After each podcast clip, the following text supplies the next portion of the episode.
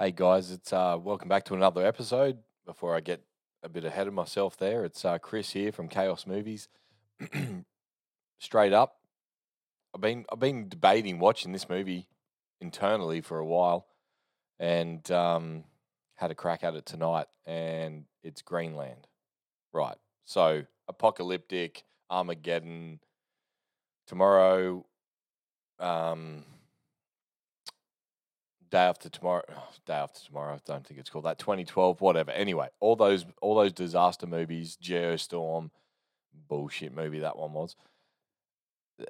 I did well i wanted to watch this movie but i i just heard a different element or a different perspective from a couple of reviewers and i thought well i don't you know sometimes you just get into that zone where you just want to watch an action packed movie or something with a little bit of class or something with a little bit of with a bit of zing, but but you know what? It got the better of me, and I bought it tonight and, and decided to watch it. So, Greenland, which is directed by Ric Roman um, Waugh, he, mm, you know, uh, it, he's the director of Angel Has Fallen, which is a Gerard Butler special. Um, don't like it. Didn't like it at all. I thought it was absolute garbage. Uh, obviously, I love Olympus Has Fallen and um, London Has Fallen was pushing it a little bit, but Angel Has Fallen was absolute shit. He also directed uh, directed um, Snitch with The Rock, and um, yeah, not a bad movie. Pretty mellow, you know, nothing too too crazy, but that's it. Yeah, he's got a couple other movies with Val Kilmer and and and um, Ethan Hawke. I think not Ethan Hawke. Jesus Christ. Uh, oh, fuck, I forgot his name. The dude who played Deacon Frost in Blade. You know I'm talking about. I think it's called Felon. Uh, didn't really like that movie either. It was written by Chris Sp- um, Sparling, and yeah, he's got his name on a couple of things like Buried with Ryan Reynolds, intense, underground, very dark, low budget. Uh, sea of Trees with Matt McConaughey, and a couple other movies that I haven't seen yet. So it centers around a couple of characters. I'm gonna actually I'm gonna like unravel a few things here for you with character choice in this movie. First up, you got Gerard Butler, played John Garrity, and then you got uh, Morena Baccarin. She well, look for me, she's Deadpool. She's Deadpool's hot chick. She's in Serenity, and um, you know what other movies I haven't seen. So we'll leave it at that. So those two are married. They have a son called Nathan. So that's it. You've got your three main protagonists in this movie. They're the they're the heart and soul of this movie. I guess what I what I've read and what I've understood, and just after recently watching it, it it makes a lot of sense that the cliche Armageddon movie is filmed with big impact, big explosion, big the world is going to end disaster, deep impact, Armageddon type stuff, right? But like a lot of the reviewers have said, this is filmed from the perspective of a family, a family who are kind of estranged, you could probably say. They're having marital problems, but the way it's told, the way it's the, the way the not the narrative, but the way the um, it's complex. It's very complex because they tell it as the movie goes along. That's what I absolutely appreciate. So starting off, uh, wealthy, kind of wealthy family. Um, Gerard Butler's character is a an engineer of sorts, building industry, structural engineer, and of course Clarke, which is the asteroid or the comet that's heading towards Earth, is imminent. but it's supposed to miss Earth. But I'm assuming the government is telling lies. So they're just telling everyone what they need to hear and that it's going to miss us by a couple of miles, all that kind of stuff. And this is where it's exciting for me because most of the time it's like there's an asteroid coming towards Earth and we're going to die. Like we're the only fucking planet in the world that an asteroid's coming towards. But you know what? We got technology and we got we got telescopes and shit, so we can see it. This one some somehow was not from our our um uh not universe, um, wasn't in our solar system. It just rocked up, and all of a sudden, we're onto it, and the government immediately starts to lie. That's the first. That's the first sign I noticed in that movie is that it was it was preset that the government is basically going to lie their way through, and that's it's probably smart. So you can stop a bit of you know crazy um, bedlam, mayhem, all that kind of stuff that's going to go down anytime there's a like an apocalyptic coming your way. So they they give this like presidential alert thing, and the way they played that out. Before I go any further, I'm going to spoil the entire movie in my conversation. So if you haven't watched it, um, don't listen. Go watch it. Come back and re-listen. If you have, then just sit back and, and let me pick it apart. I, I st- hey, I still love it. I, I, I, thoroughly enjoyed it. But let's just go back to the shopping center when he's um, going to get when Gerard Butler's character John is going to get some alcohol and some stuff for the party that's coming up because you know they this this movie's got a family sense to it. You'll you'll see that. And he gets this presidential alert. Kind of sounds like the fucking um, purge siren going off on his phone, and he basically says you've been chosen. Which that's pretty cool because most disaster movies you don't ever get to see it from the perspective of the chosen. And the, the, he gets back home and he asks his wife, "Did you see the message?" And she says no because she was blow drying her hair when it came through on the TV. She didn't see it and had this big party going on with all their neighbors. And while they're watching the TV, the alert comes back up again, which is hilarious because I don't know how I would act when something like this comes about, but I'm assuming it's natural to just be like, well, we didn't get a text. Why are you guys getting a text? No one would look at it objectively and just go like, okay, well, he's special, he's an engineer and whatever. No one would do that in their right mind. You would just be like, fend for yourself, we've got to survive, blah blah blah. That's not the that's not what they're getting they're, getting at here in this scene. In this scene, they want you to just go, wow, this family, we're about to follow them for this entire movie. So we want to we want to build a relationship between the viewer and the actors, and you get that. And the only way you get that cemented in your head is when the, they are fleeing their house and they've packed all their bags in a very irresponsible way. They didn't read the message right, but they packed three bags each, and you will find out that that was probably too much. But on the way out, they run into all the neighbors who are trying to be empathetic, um, uh, like or trying to be, you know, where you going, take us with you, all that kind of stuff. It's really it's really brutal, and you it will touch your heart.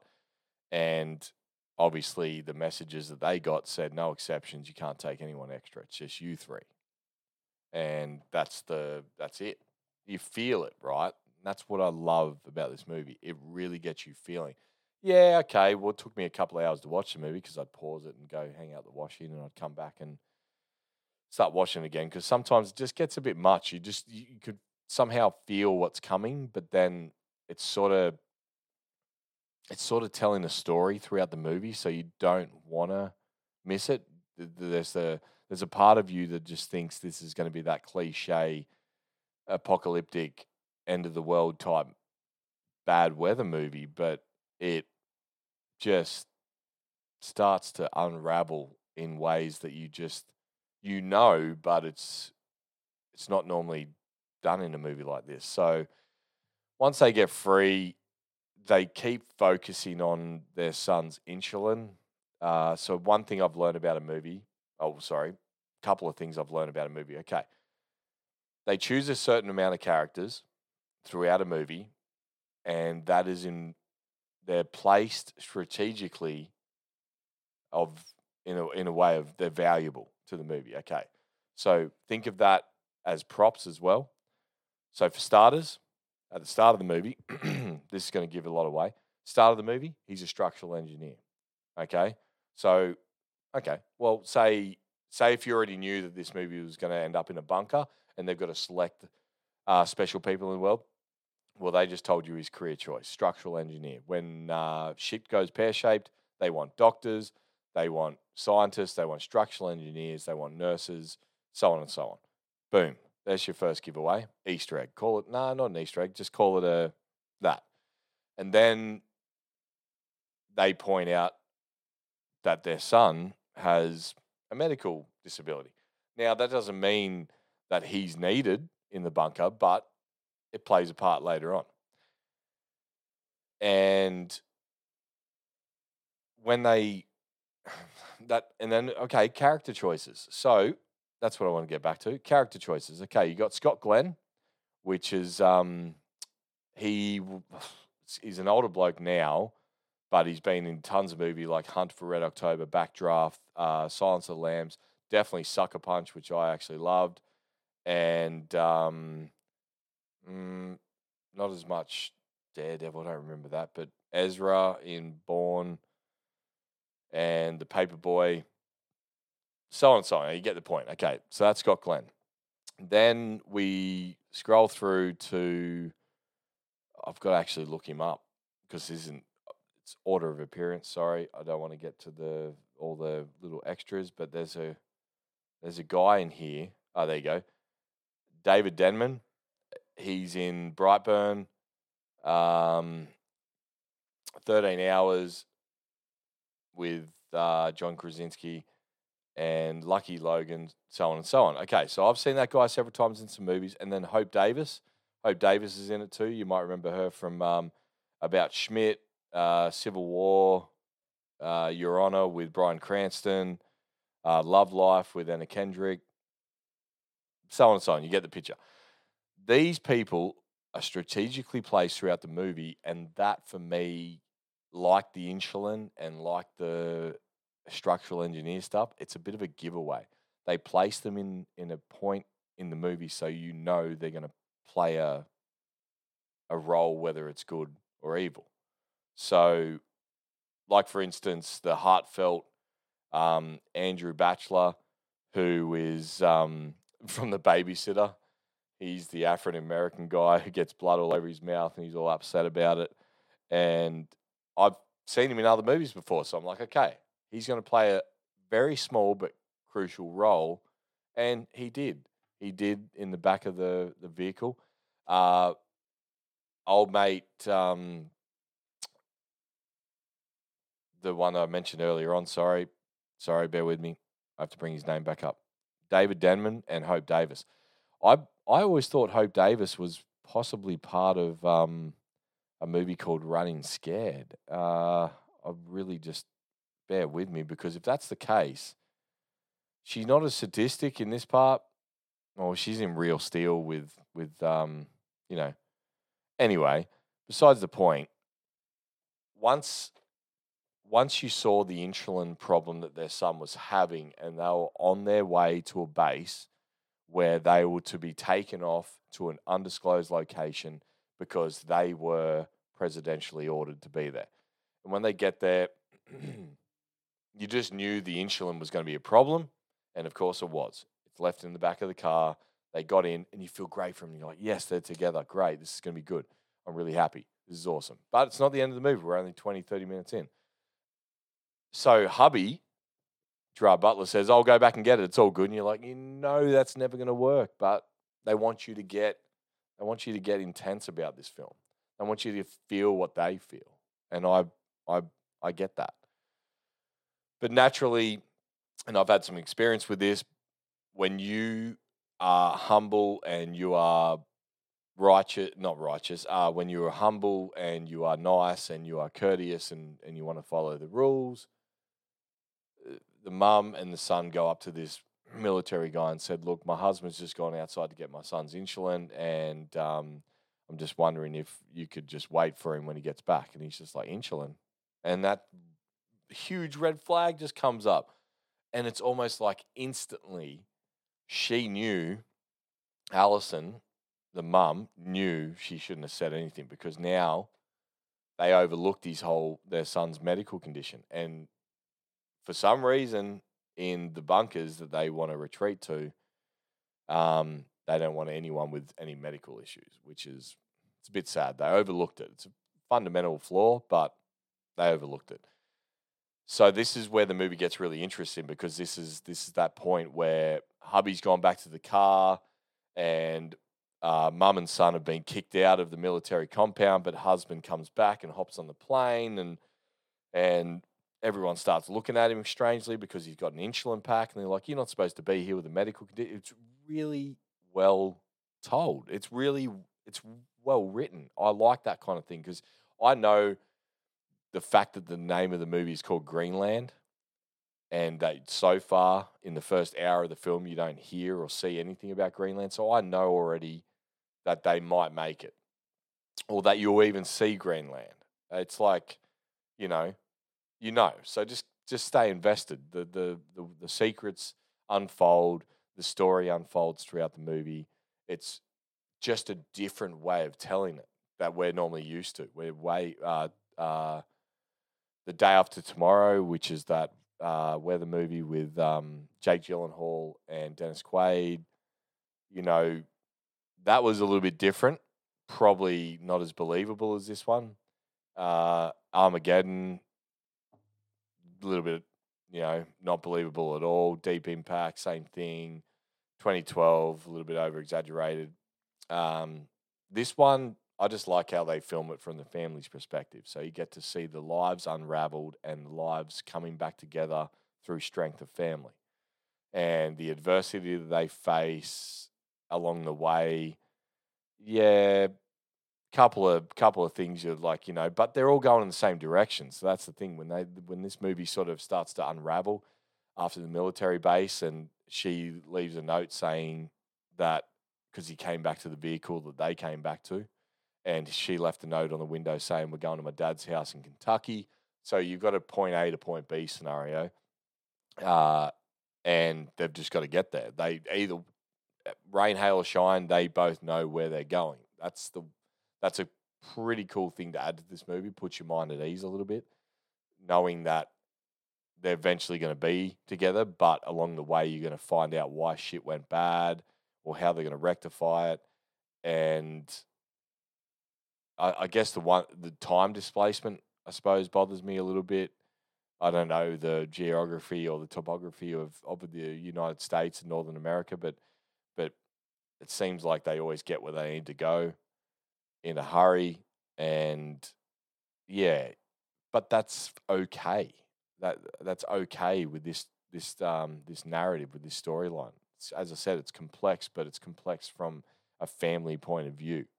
So you're not looking you're not looking at the aerial shots of meteors hitting the ground or whatever. You're viewing everything through someone else's eyes, whether it be on the radio, on the TV, or just very brief moments when you see fragments coming through the atmosphere, that kind of stuff.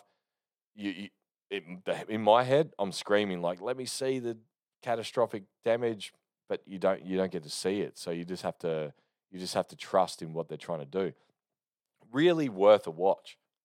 I, you know, as I said, so worth a watch because I want you to notice the character placements.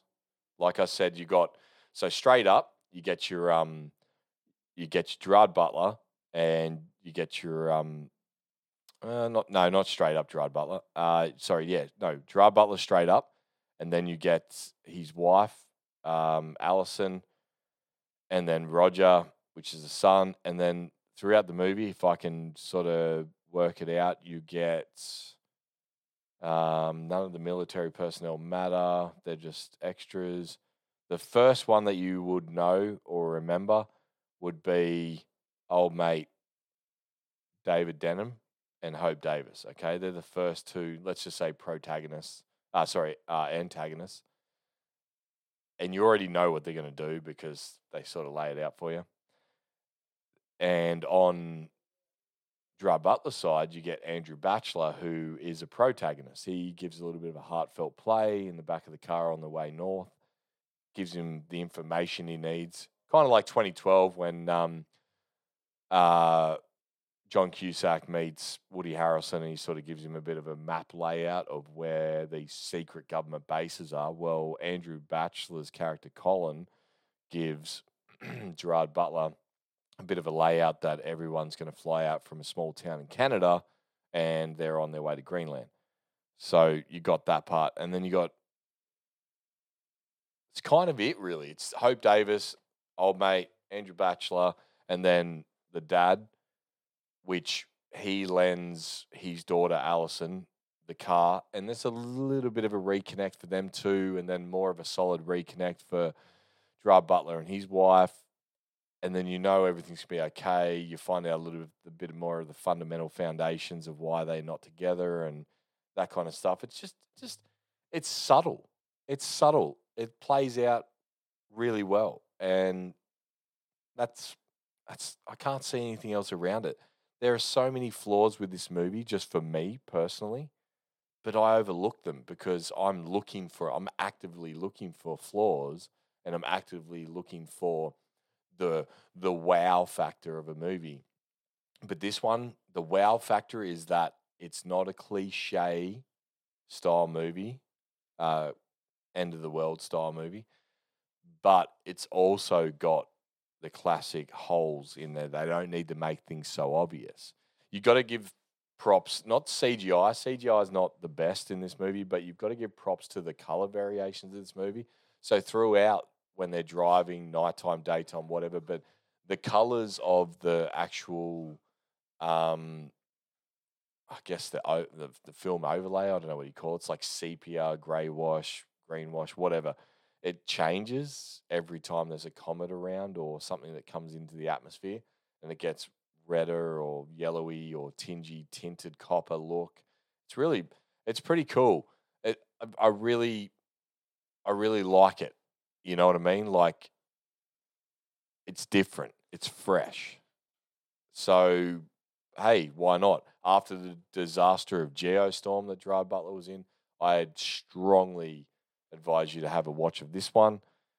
Soak it in, enjoy all its little parameters that sort of give you just a couple of different degrees north of what you're normally used to. So check it out and be amazed, I guess. Look, we're always looking for new content, always looking for new styles, different perspective of movies. So, uh, hey, I was happy with it. Anyway, that's it. 22 minutes rant over. Probably more I could have be uh, could have been said about that movie. Uh, probably in a good way, but just have a watch. And as always, thanks for listening and I'll catch you later. Bye bye.